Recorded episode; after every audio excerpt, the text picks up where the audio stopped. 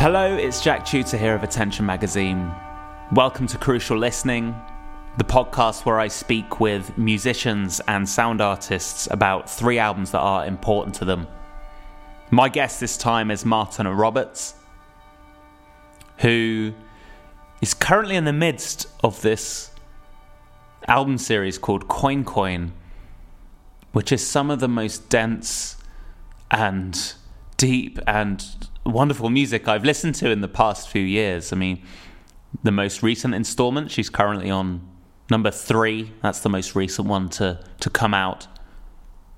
It's just unbelievably layered. I mean, sometimes I'll listen to it on headphones and tell myself that I'm just going to focus on the sounds at the back of the frame.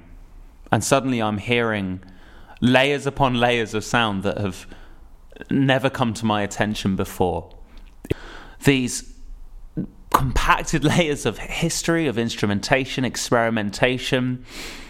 There's a mixture of spontaneity and the present tense and lineage and identity. And there's too much to describe here, but please go and listen to Matana's music. Also, next week, so beginning of May, speaking from the time at which this is going out, Matana is conducting a live collaboration tour with Kelly Jane Jones as part of Outlands, which is a network of producers. So, Kelly and Matana will be starting with a residency at the Cube in Bristol before touring the country with a collaboration and also a series of workshops. So, they'll be hitting places like Bexhill, London, obviously, Bradford, Salford, please do go check out that collaboration. I mean, I've seen both perform individually and they're amazing. I cannot wait to hear the result of those two energies colliding. So you can find out more about Outlands over at outlands.network. You can find out more about Matana's music at matanaroberts.com. And you can find details on Matana's picks over at attentionmagazine.co.uk forward slash crucial listening. I loved speaking to Matana. It was such a pleasure. And I really think you'll enjoy this conversation. There are a couple of moments where the Skype signal went a bit crackly. And so Matana becomes slightly indistinct, but it clears up. Those tend to be in the second half. Hopefully, they won't distract you too much because it's a really nice conversation. All right, enough babble. Matana Roberts on Crucial Listening.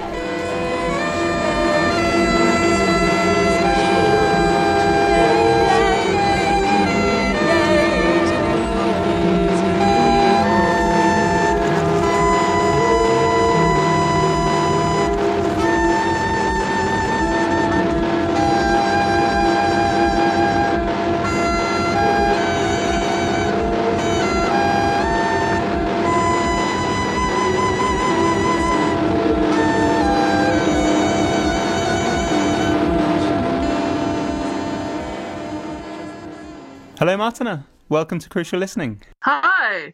Thank you so much for joining me today. Thanks so much for having me. So, I want to start by talking about this collaboration that you're going to be doing over here in the UK, in fact, with Kelly Jane Jones, as commissioned by Outlands. My first question is how you guys were brought together. I mean, was it something that Outlands took care of, the pairing of you two, or uh, was there any involvement from your side on that? Yeah, it was something that um, Outlands and uh, the booking agency that I work with, Qu Junctions, had tossed around and asked me about. And I had uh, been on a few festivals where Kelly Jane was also playing.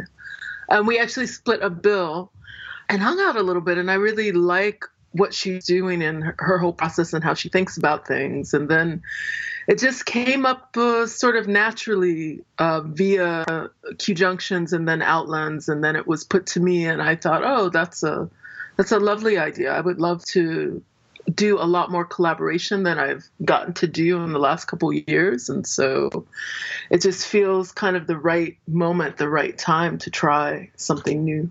I was really excited to see that you'd be working with Kelly Jane as well. I've been in raptures from having seen her previously when she's played, and also with yourself. And I think that melding of minds is going to be fascinating. Thank you. I, yeah, I'm I'm looking. I just I like in collaboration. I like to learn, and I look forward to what it is I might learn. I think she's a very special musician. Yeah, I mean, do you know how you're going to spend? Because it starts with like a residency period. Is that right at the Cube? Yes. And do you have any thoughts on how you might use that time, or I mean, is it just going to be a matter of playing with each other?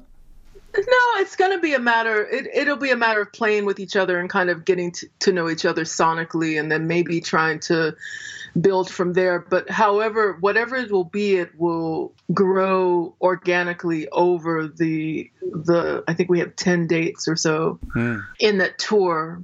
So there's no particular goal in mind, and there's no particular, uh, but there's also no particular kind of rules or framework or you know sort of noted thing that we're trying to go after, I don't think. And you're playing from what I can see some really interesting venues. I mean, some places I'd not heard of, and it turns out that they've only been open a couple of months. Like some brand new spaces and um, some, you know, some theatre spaces, some more venue type spaces, and obviously the Cube has got that lovely kind of cinema vibe to it. I mean, you're someone who I know when you came over before, you've toured, you know, a particular set of material um, throughout various different spaces. I mean, what's the experience been like for you to take like a, an idea or a concept and see how it handles in different spaces? I mean, do you feel the imprint of of different environments upon the work and what you're doing? Yeah, I really like. Um, I really like using the space as a kind of external instrument I always see that as sort of a thing. I used to do a lot of solo shows in uh, abandoned buildings, broken down buildings, and places like that, and kind of got into this idea of how the architecture is also not only a space in which to inhabit, but it's also a space that, that is making its own sound, and that you really have to plug into to that environment as well as the witnesses around to really get the idea of, of what is happening in real time. I feel really privileged in that I get to experience my sonic travels in different types of spaces some that you know that are very common and that you would yes that's where you know you would see me doing something. And some places where you might not know about but that are just as interesting or may not actually be fit for quote unquote performance but can be made an actual accessory to whatever's happening in the moment yeah i mean i heard that you did a project actually quite recently on a similar line it out in public. I think um, was it like a residency at the near the end of last year. Yeah, that that was uh, in the middle of uh, Madison Square Park in New York City, um, where they allowed me to use the park as kind of my artist, my my workspace and work in real time. And I, you know, for many years, I mean, I haven't done it in a while, but I've made my living in the beginning of my career as a street musician and so playing in streets and subways and, and things and having this constant interaction and interruption type practice moving along with kind of my sonic explorations. And i really there's something about that that that makes me feel a bit more alive sometimes. Uh, and the residency in park um, yeah, people they they made me feel a bit more alive and dangerous than I'm I'm used to feeling, which was interesting. uh, because this it's just a different America right now is just there's a fervor and a, a a negative kind of vibrance that to me that's there's an edginess that I've never seen before, and so that residency in the park, I felt that really for the first time. And so, in terms of almost using that negative energy as a, a friction with which to, to play with, you mean? Yeah, it's sort of like that weird. Um, that's I keep talking to people about the Black Panther movie uh, because I have such I have so many problems with it. But there's this one thing where this one character, whenever someone throws violence at him, he retains that violence and then that violence becomes his to throw back out of the people and he's twice as strong or three times as strong or blah blah blah blah mm. and i think about that that's a weird analogy a weird pop culture analogy but i think about like ah the negativity that people were giving me in the park for instance that's something for me to internalize and re- reform into something else. You know, that saying about like it's not what happens to you that matters, it's how you respond. Hmm. And so it's that kind of constant that constant negotiation. And as an improviser, there's just something really thrilling about trying to work through those different ideas. Also, as well, I guess, as a saxophonist, I mean, I've seen you talk about how the saxophone acts as almost like an extension of the human voice. And I, I guess there's almost like this amplification aspect with the saxophone, which isn't maybe so apparent than with, say, I don't know, a violin or something. It's um, I don't know. It almost feels like it's uh, projecting the voice almost in quite a direct way, rather than simply being a an instrumental conduit. I don't know if that makes sense, but uh, I wonder if that's the source of it. Yeah, no, I mean that's that's a part of it. I mean the saxophone was created to mimic the human voice. It was also a military instrument if you think about it. It was used in a lot of kind of like brass band, military band style sorts of sorts of things when it first showed up. Um, and it has that sort of thing where it somehow the sonicness of it seems to grab people's attention whether their attention is positive or negative from what i've you know found out that the great saxophonist henry threadgill i read an interview where he was talking about um, how he was playing tenor saxophone. He used to play tenor saxophone in these churches, and it wasn't until he started playing alto saxophone in these at these church revivals or whatever that people started getting the Holy Ghost. And the, the alto saxophone has this very particular thing about it oh, in terms wow. of how it can grab people. And I always think of that story because that story goes along the lines of the same things that I think about in terms of dealing with the alto saxophone and, and how much it is, I don't know, reflective of the human experience, sonically speaking. Hmm. Yeah, I watched a video of you earlier, and there was a point where you were about to play like a solo piece, and you just did uh-huh. one bleat of one note, and someone went "woo!" like in the crowd. It's like instantly kind of got a jolt of of energy simply just from having one note from this instrument. It was great. No, that's really something, and that's yeah. I love I love the alto saxophone. Uh, it's at the base of everything I do, and I just it's just got that thing. Yeah. and in terms of the other things you've got on the horizon, I see that you've also got a exhibition coming up called Jump at the Sun in New York. Yeah, so I I make these large graphic scores and mixed media collage pieces that I like to use in a lot of my composition work, but I also like for them to sit as objects.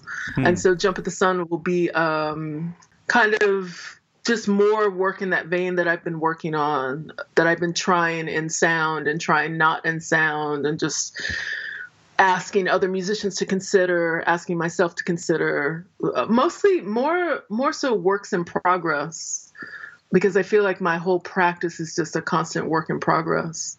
But it's a really exciting gallery. Fridman Gallery is really fascinating. Uh, the proprietor there, Ilya Fridman, is so supportive of what it is I'm trying to do. So I'm I'm really looking forward to that. I don't know if this is a naive question, or I'm obviously you're in the midst of such a big project with CoinCoin at the moment. Mm-hmm. How how much of that contributes to the sense that everything's a work in progress? I mean, do you think you still have that sensation once all of those twelve installments have been realized? Yeah, you know that CoinCoin is a beast. Yeah.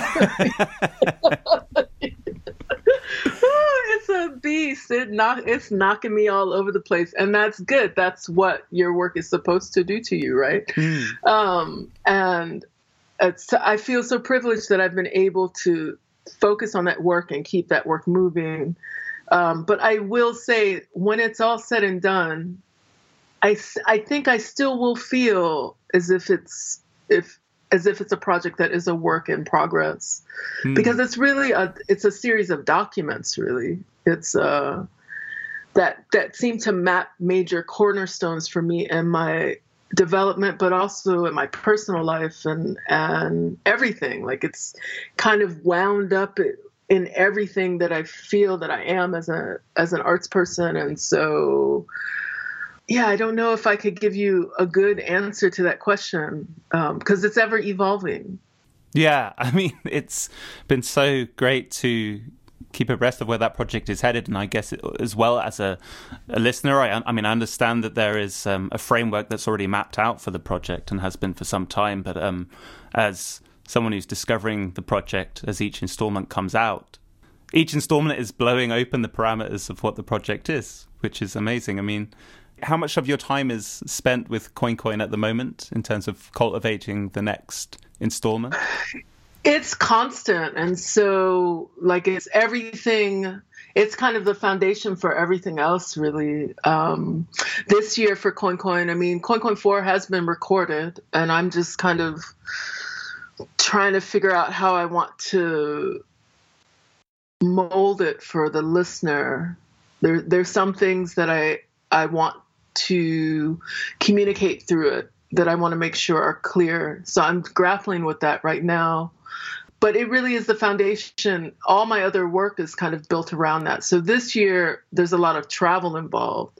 I'll be going to Africa to see the some of the slave ports in West Africa for the first time, something I've never wanted really to do, but I feel mm. like I'm just I just I just really want to do that. I'm to be um, doing weird experiential things like taking a ship trip from uh, the United Kingdom to New York City just to understand that feeling of being on the ocean transatlantically, something I've never experienced. I'll be doing more research in Scotland and Ireland and Wales because uh, I seem to have there's some Welsh history um, involved in this project that I wasn't really aware of at first.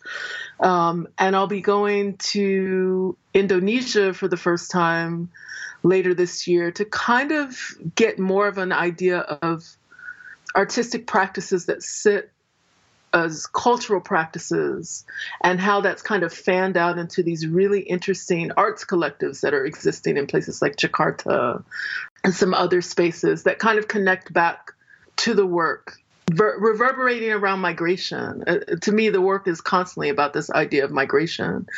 So i'm i'm constantly culling research looking at documents just dealing with data. I'm obsessed with data. I've decided that that's actually what's really going on. And i'm just trying to cull more data and constantly writing and editing picking things apart picking ideas apart and then kind of scrambling that all back into the alto saxophone and, and pushing out new reflections of that to consider with musicians. Well, I realized that you mentioned right at the start of this that it would be nice to take a break and talk about some music, and I've spent the last 15 minutes no, talking about everything. Is probably... totally fine. Yeah, totally fine. uh, well, you have uh, given me a list of three albums that you considered to be important to you, and thank you for doing that. Um, I'm interested to hear if there is any particular means by which you consider or considered the term important when you produced that list. I mean, was there any kind of I don't know definition that you had in mind where you thought, okay, this is what make, makes a record important to me, or yeah, Jack. To be honest with you, it was a nightmare. Oh, sorry. That's okay. That's okay. It kept me up at night. I was like, how am I going to choose just three? There's no way.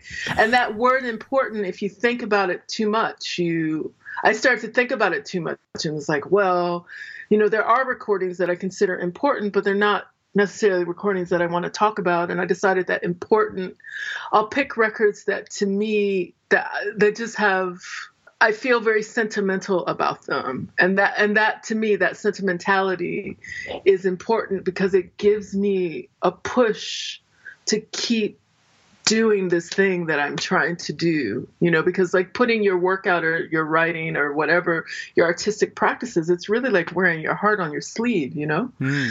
And um, and these particular recordings for me, they just represent um, well, one, musicians and artistic people that I deeply admire, but also who I feel really are trying to go for something, just really try to go for it, and that, you know, risk everything.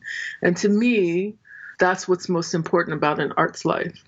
I definitely feel that sentiment coming through in all of these. Um, if you'd like to pick the first one you'd like to talk about, Matana, and um, tell me a little bit about why it's important to you as well.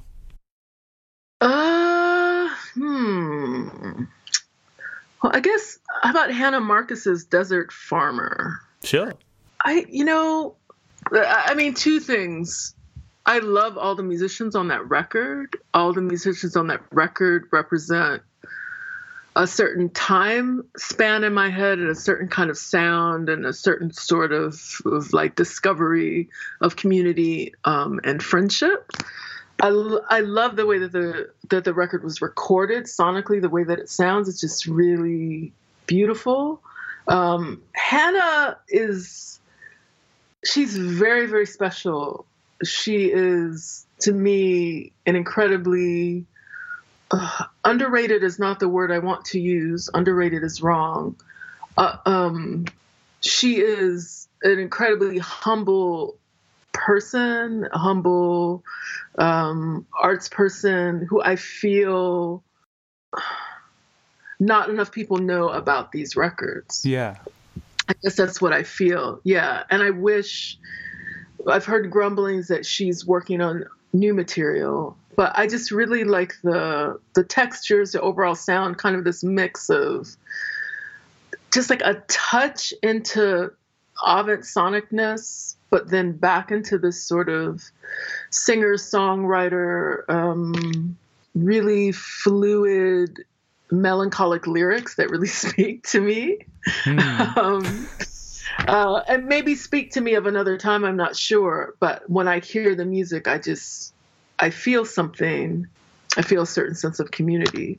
I like I just like lyrical writing where I can tell that the person that's writing the these lyrics likes to read books, you know, and and like like enjoys dealing with language. And so from a lot of her records, I get that. I can hear that. I can tell that, and and I just feel like what she's she's tried to put forth on all of her recordings is actually it's just a really giving experience yeah, I think that's all I can say about that record. Yeah. Um, I, I, mean, can I ask about that time of your life? You mentioned that it's got particular ties to um, a particular period for yourself. I mean, I guess it wasn't too long after you were on the Godspeed record, was it? Was that a couple of years before? I can't remember what year. What year? Let's see. I'm looking that up right now. Actually, what year was that Godspeed record? That Godspeed record was probably was 2003.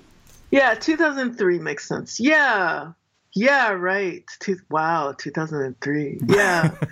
yeah, yeah, I guess I guess you know those were my kind of beginning New York years, really, in a sense. I mean, I had moved to New York in maybe 2001, 2002, and so that was the beginning of something. And maybe it's when I hear that record, I can hear what that felt like. There was a certain sort of, sort of like newness to possibility um, in those kind of upstart years. And in those few years, I met people who are really some of my oldest friends and who've always kind of stood by me um, regardless of whatever. They're just like solid. And then that, that Godspeed record actually happened in Chicago. Yeah, it's just a that's just a really interesting time period of of me um, getting some understanding of what was what might be possible.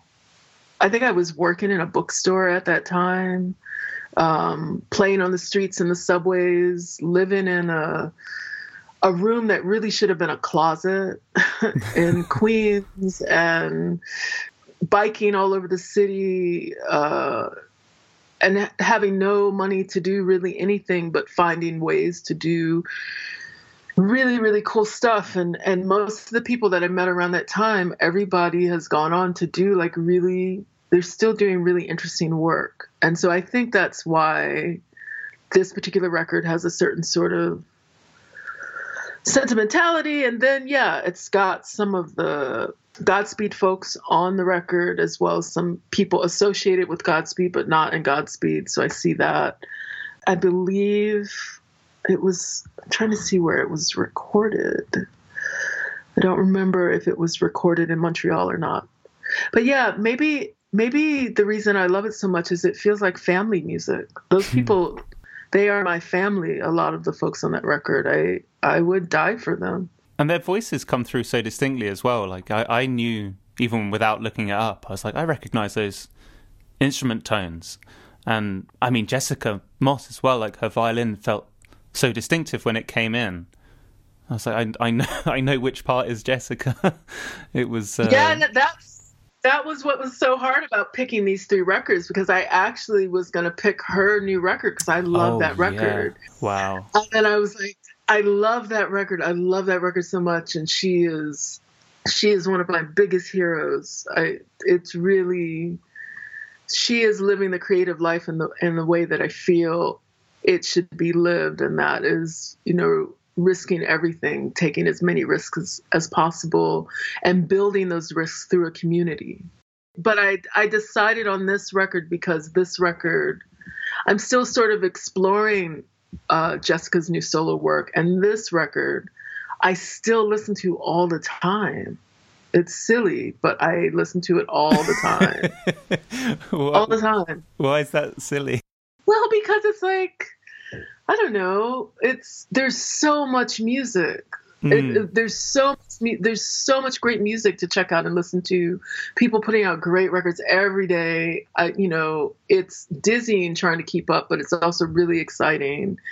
And why, you know, why am I choosing this record that it's was so long ago now in a sense. Yeah. But this idea of importance and what has been important to me and things that I've listened to that have given me made me feel some strange kind of psychic support. This was one of those records. And so I just, I was like, I, you know, I just have to choose this. And there's, yeah, when I hear Jessica, her sound is so distinctive. When I hear Hannah, her voice to me is has this distinctive quality that I can only attach to her voice. Hmm.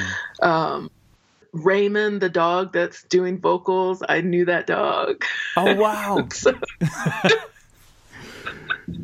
so, I, I love that dog, and I had a very special relationship, and so it was, really, it was just really amazing to hear those barks and be like, "That's not just any bark. That's Raymond. I know, I know this barks." And and uh, Hannah Marcus is someone who I feel is also she has like this hypersensitive curiosity where she's always checking out all sorts of things that I find really fascinating.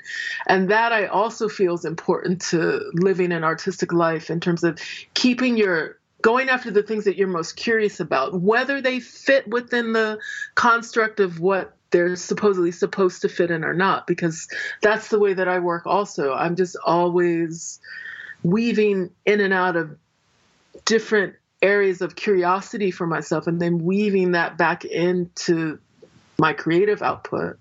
So there's something that I recognize, some sort of kinfolk or or um, mirroring that I, I recognize in her artistic output and just in the way that she lives her life. Yeah, I mean, when you mention the fact that this record hasn't been heard by enough people, there's a severity to it which made me quite surprised and considering it, like you say, with the personal involved, that it hasn't been circulated more widely, or I haven't heard someone say, "Look, listen, check this album out," because. Yeah, it, it, I mean that second song, or I guess the first song proper, um, yeah, blew me away. Like I haven't felt that shaken by a song in quite a while. I mean, do you have a? I don't know if it's a cruel question to ask of someone who you know has such an attachment to this record as a whole. But do you have a a favorite song at all on this album? Oh, that's a. I love Desert Farmers. Hmm. That is one of my favorites. I do love Laos, and I'm not sure if she pronounced it Laos or Laos. I can't remember. Um, but Desert Farmers really speaks to me. I love the opening interlude that to me just sets things forth. But I think her record is an example of what happens. People are putting great out great records every day, and it's like Russian roulette of who falls between the cracks, you know, yes. of what recordings fall between the cracks. And I think that this is a prime example of a record that just fell in some crack and just did not get the, how do you say, just did not get passed around in the way that it should. And, you know, and that's something that I, with the coin coin work, for instance, I had to be really careful about when I was looking for a label to put out that music. It was a really scary, scary, scary thing because I knew that that could happen um, if you, it's just a, series of different types of events that that could happen and and if the word doesn't get out enough about something that you've made then it may fall between those cracks also. And the wonderful thing about working with Constellation is they're just so on it. Yeah. I've never, I've worked with a couple different record labels, and I tell you, I've just never, the passion and, and fervor that they have for getting the word out on their roster's work stuns me every time. Yeah. And they really mean it as well by the sounds of it. I mean, I've speak, spoken to Ian and like the enthusiasm. And in fact, we were talking about your work. I mean, the enthusiasm that he, with which he talked about your music, and I think it was Eric Chanot as well at the time. Just it's so clear oh, that yeah. they're putting everything into that. Yeah, it's you know they don't. It's it's serious business. Like they don't. Um, they put artists on their rosters whose music and output they really personally deeply like and it just shows mm. and how they care about it because this work the coin coin work for me is my legacy work when i think about like if i have to think about legacy like it's that it's that special to me and i like putting it in someone else's hands is a really scary thing every time i have to to do that um yeah. and they they are so in my corner about whatever it is I'm after. And yet they also don't put any pressure on me really to do things in a certain way or do things by a certain time or blah, blah, blah, blah, blah. They really just kind of ride organically with the artists. And uh, they've shown me nothing but respect and a, and a ton of love, really. There's a lot of love all over that label. They really love their artists, and it shows.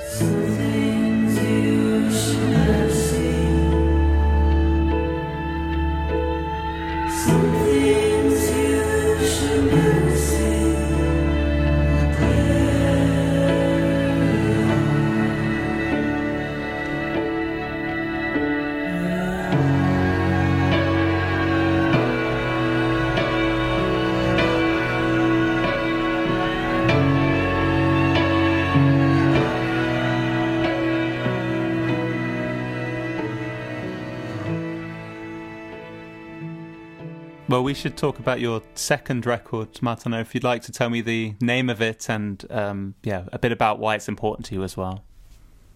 Let's talk about Stockhausen. Oh my god!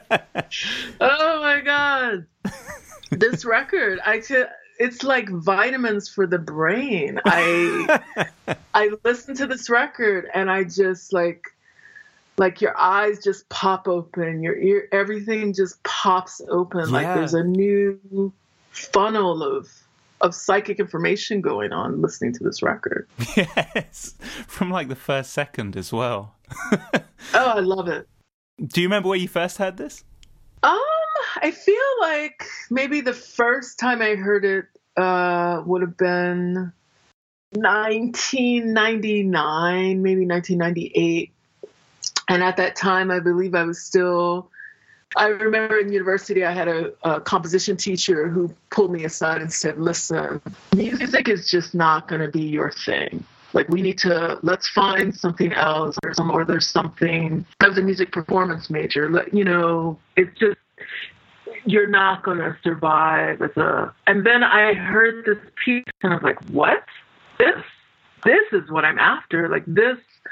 Sonic fabric. This is what I'm after. This is music that to me sounds like every risk possible is being taken in real time. And and as a as an improviser and being really steeped deeply in improvised musics, I also feel like that's a part of the motto of dealing with that music. So I see a symbiosis between the two. And then you know, and then I go in and out of not listening to his work for quite some time and then going back again and, and, and, checking out scores and looking at things and then going back in and going back out and seeing like the confusion that people have around him about, you know, he was a composer mystic, you know, all these, you know, all these things that they, that people attach to him. But he's really someone who just had ideas.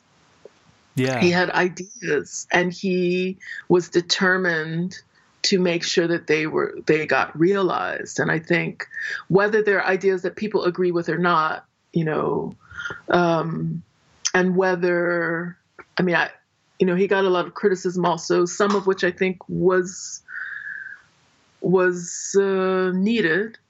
Um, but I just really admire people who have a vision and they have a vision and they see that vision through in an artistic uh, kind of way of being. Um, so I listened to this particular recording. The first version, actually, I like better than the the Europa uh, version. But I listened to this and I go, right, 1962, 63, 64, 65, whenever it was. Right. you know, like, think about that. Yeah. You know, think, let's think about that. Let's talk about that. And, and, and all of this this legacy work that he left it's just really interesting to dig into it and and and kind of wash yourself in it and and and use it as ways in which to reconsider the sonic world. Yeah i mean as you say it's amazing that he followed this through and it sounds like he had some roadblocks along the way, and the fact that I think at one stage the musicians that were due to be playing it rebelled and said, We're not doing it. And they had to cancel a performance. Oh, and, like, you know, people, which, you know, I imagine is every composer's worst nightmare, just people being like, look, we're not into this. This is ridiculous. And and then I think people, like, the audience thought that they were, they were being mocked when the applause started from the from the musicians, and there's a right. there's a lot of fuel for uncertainty and for throttling back and not doing it. I guess. I just I I love work that has so many different tunnels that you can travel down to try to figure out what the hell is going on and there's just something really special about that and I I I also can relate in that I I mean, I've had dreams about musicians leaving in the middle of my gigs, but oh. that's never happened.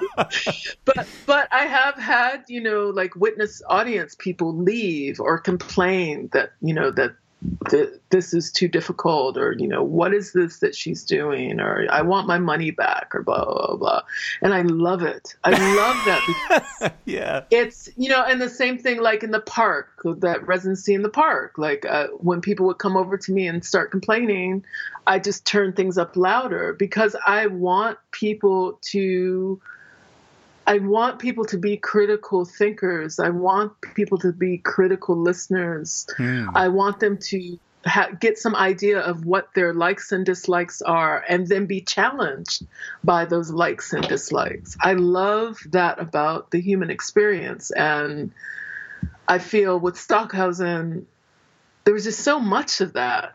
Um, yeah. That he dealt with. Um, even until the end, and yet still such a confusing figure for so many even for those who you know of us composers who should know better is not to be confused about certain things but there's still you know an area of confusion that i find really fascinating.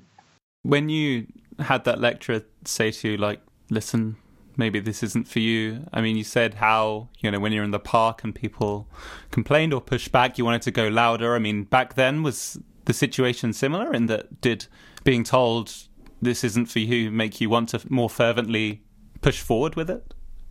Well, I have to tell you, I mean, as an African American identified person raised by, you know, my dad was a a scholar and political activist. My mother was a community activist and um, and scholar as well. And I just was raised in an environment that I was told to question anybody that questioned my validity at trying to do anything that I wanted to do. That if I um, if I had the will to do something, that that was enough for me to keep trying. And oh, sometimes with those with the old college stuff, because I I got a fair amount of negativity in those environments, um, with the exception of one, but early on I was suspicious of anybody telling me that I couldn't do something. And then at the same time, sometimes I say to myself, well, maybe those lecturers actually were practicing some kind of reverse psychology. And they knew that if they said this said this to someone, then then that person would, you know, flip things back around and and and and work harder. And that's doubtful. But yes. that's one way, you know, to to to think about it. But um but I was just always raised to side eye anyone telling me that I couldn't do something artistically that I really wanted to do. And so it prepared me better for the life that I've going after, like adventurous, making adventurous music. And a chance piece that I premiered at a gallery in New York maybe years ago, and it made one of the musicians really angry. and so I just, I, I, he was also having a really bad day, I think. So you also have to take that into account. But it's really interesting to have to work with that kind of energy and realize that you have to figure out some way to remold that to fit the moment, to fit the space. And we were able to work it out in many really difficult um, and so I think these earlier experiences I've had have just helped me to understand that to be human is complex and taking things personally is not the way to live an art life. And and you you learn to filter in the things that you can use and learn to filter out the things that you can't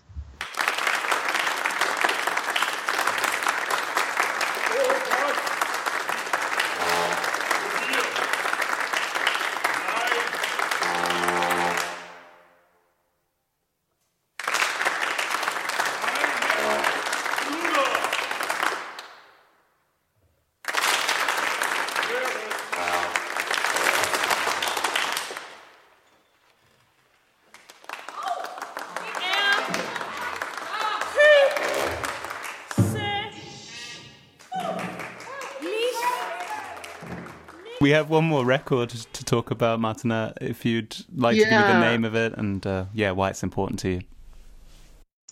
Oh, we're talking about um, Joëlle Léandre and uh, Derek Bailey's um, duo series of duo recordings. Series of duo recordings that I think were part of like two sets at a club in Paris. I think it's called No Waiting. Yeah. And uh, Oh, I, I, mean, I just don't even know where to start with those two. I, I, don't know if I can talk about them together, if I should talk about them separately. Joëlle Léandre is just the ultimate. Uh, uh, to me, as an improviser, she is the ultimate, and and she is she has a passion for what she does that is clear. And every performance I've ever seen, and every record that I've ever heard, in every I've had maybe two or three conversations with her, and I I remember I ran into her in uh, God maybe Switzerland or somewhere. We were on the same festival, and I and I said to her, you know, Joëlle, you know, you don't ever take rest. Like you're so busy. She had contacted me about playing a show with her that was literally two years away and I oh and I God. and I remember saying to her, I was like, Joëlle, two years away, I can't, I don't book that far in advance. And so when I ran into her in Switzerland or France, wherever, I was like, Joëlle, don't you ever take a, a rest? Like you're so busy, you're booking things, having to book things two years in advance. And she says, but I have a passion. I, I just have a passion. and she and she's right. She has this unwavering devotion to experimentation for this for experimentation's sake and for making sure that her voice is is out here and is clear and is just standing tall in its defiance. And I just, I really relate to that. And then Derek Bailey, he is my favorite. I have to say, if I have to pick a favorite improvising guitarist of of from the past in a sense, um, he is my favorite in terms of the sonic sculpturing that he seemed to be naturally able to access in ways that I, I've never quite heard on guitar um, until I started listening to him. So the combination of both of them together is explosive to me. Mm. It's just really it's really quite explosive. It's it's a meeting of minds. It's a meeting of people who are on the exact same wavelength, but yet are individually so different in how they approach things in real time. And again, it seems like I mean, I found a, a quote from Derek Bailey which actually feels like so pertinent to a lot of what we've talked about today, where he basically says that if there are no difficulties, it seems that there's no point in playing, and you know the things that excite him are trying to make things work, and when it does, it's amazing. Um, yeah, I, and I love hearing that strain of things just about coming together, kind of against the odds almost. Yeah, it's um, it's very special. And Joëlle, I'd never really. I mean, Derek, I've heard some of his recordings. I'd never heard anything by Joëlle. Like she's, I watched videos of her as well. She is amazing. yeah, Joëlle, she is a beast. I mean, it's like it's beastly. She is not. She's taking no. She takes no prisoners, and and I just feel she's very vocal. She's just a very vocal. Um, person and it also shows within the music and and her devotion to her instrument is so clear. And i think again this is a record i picked because she's built a a really fascinating and is continuing to build a really fascinating body of work regardless of being known or not known or um, getting the word out in a certain way or not getting the word out in a certain way. She is dedicated to the doing. And mm. that is something that I feel like this dedication to the doing is getting lost sometimes in this like constant on world that we're in right now as arts people where yeah we've got to do the doing but we've got to do all this other stuff too to, in order to support the doing. Yeah. to me she always puts she does those other things but she always puts the doing first and i just feel like listening to that record listening to her and also listening to him just his sense of adventurousness reminds me of why i do what i do. And have you played with Joëlle yet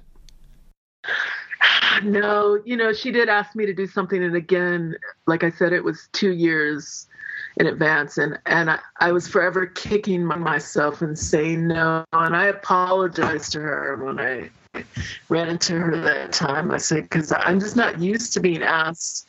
I, you know, I have some things booked already in 2019, but at that time, I think it was like 2017, and she was asking me something about, about 2019. And the only person that I'll that I do that with actually now, well, before right after that maybe is John Zorn and the Stone in New York. Like I've I have a booking at the Stone in New York in 2020. You know, it's just it just he just he works that way and i'm used to working that way. But internationally i was not used to working that way. And after i told her no i was just kicking myself. Like what? You don't say no to Joëlle Léandre you don't say no. You just say yes and you you you get there because there's an important lesson that she is a master and it's important to play with these masters who are still on a constant search but have they just have a rootedness that that um, other musicians like of my contemporaries for instance that we don't have. And so it's just important to to connect with these master musicians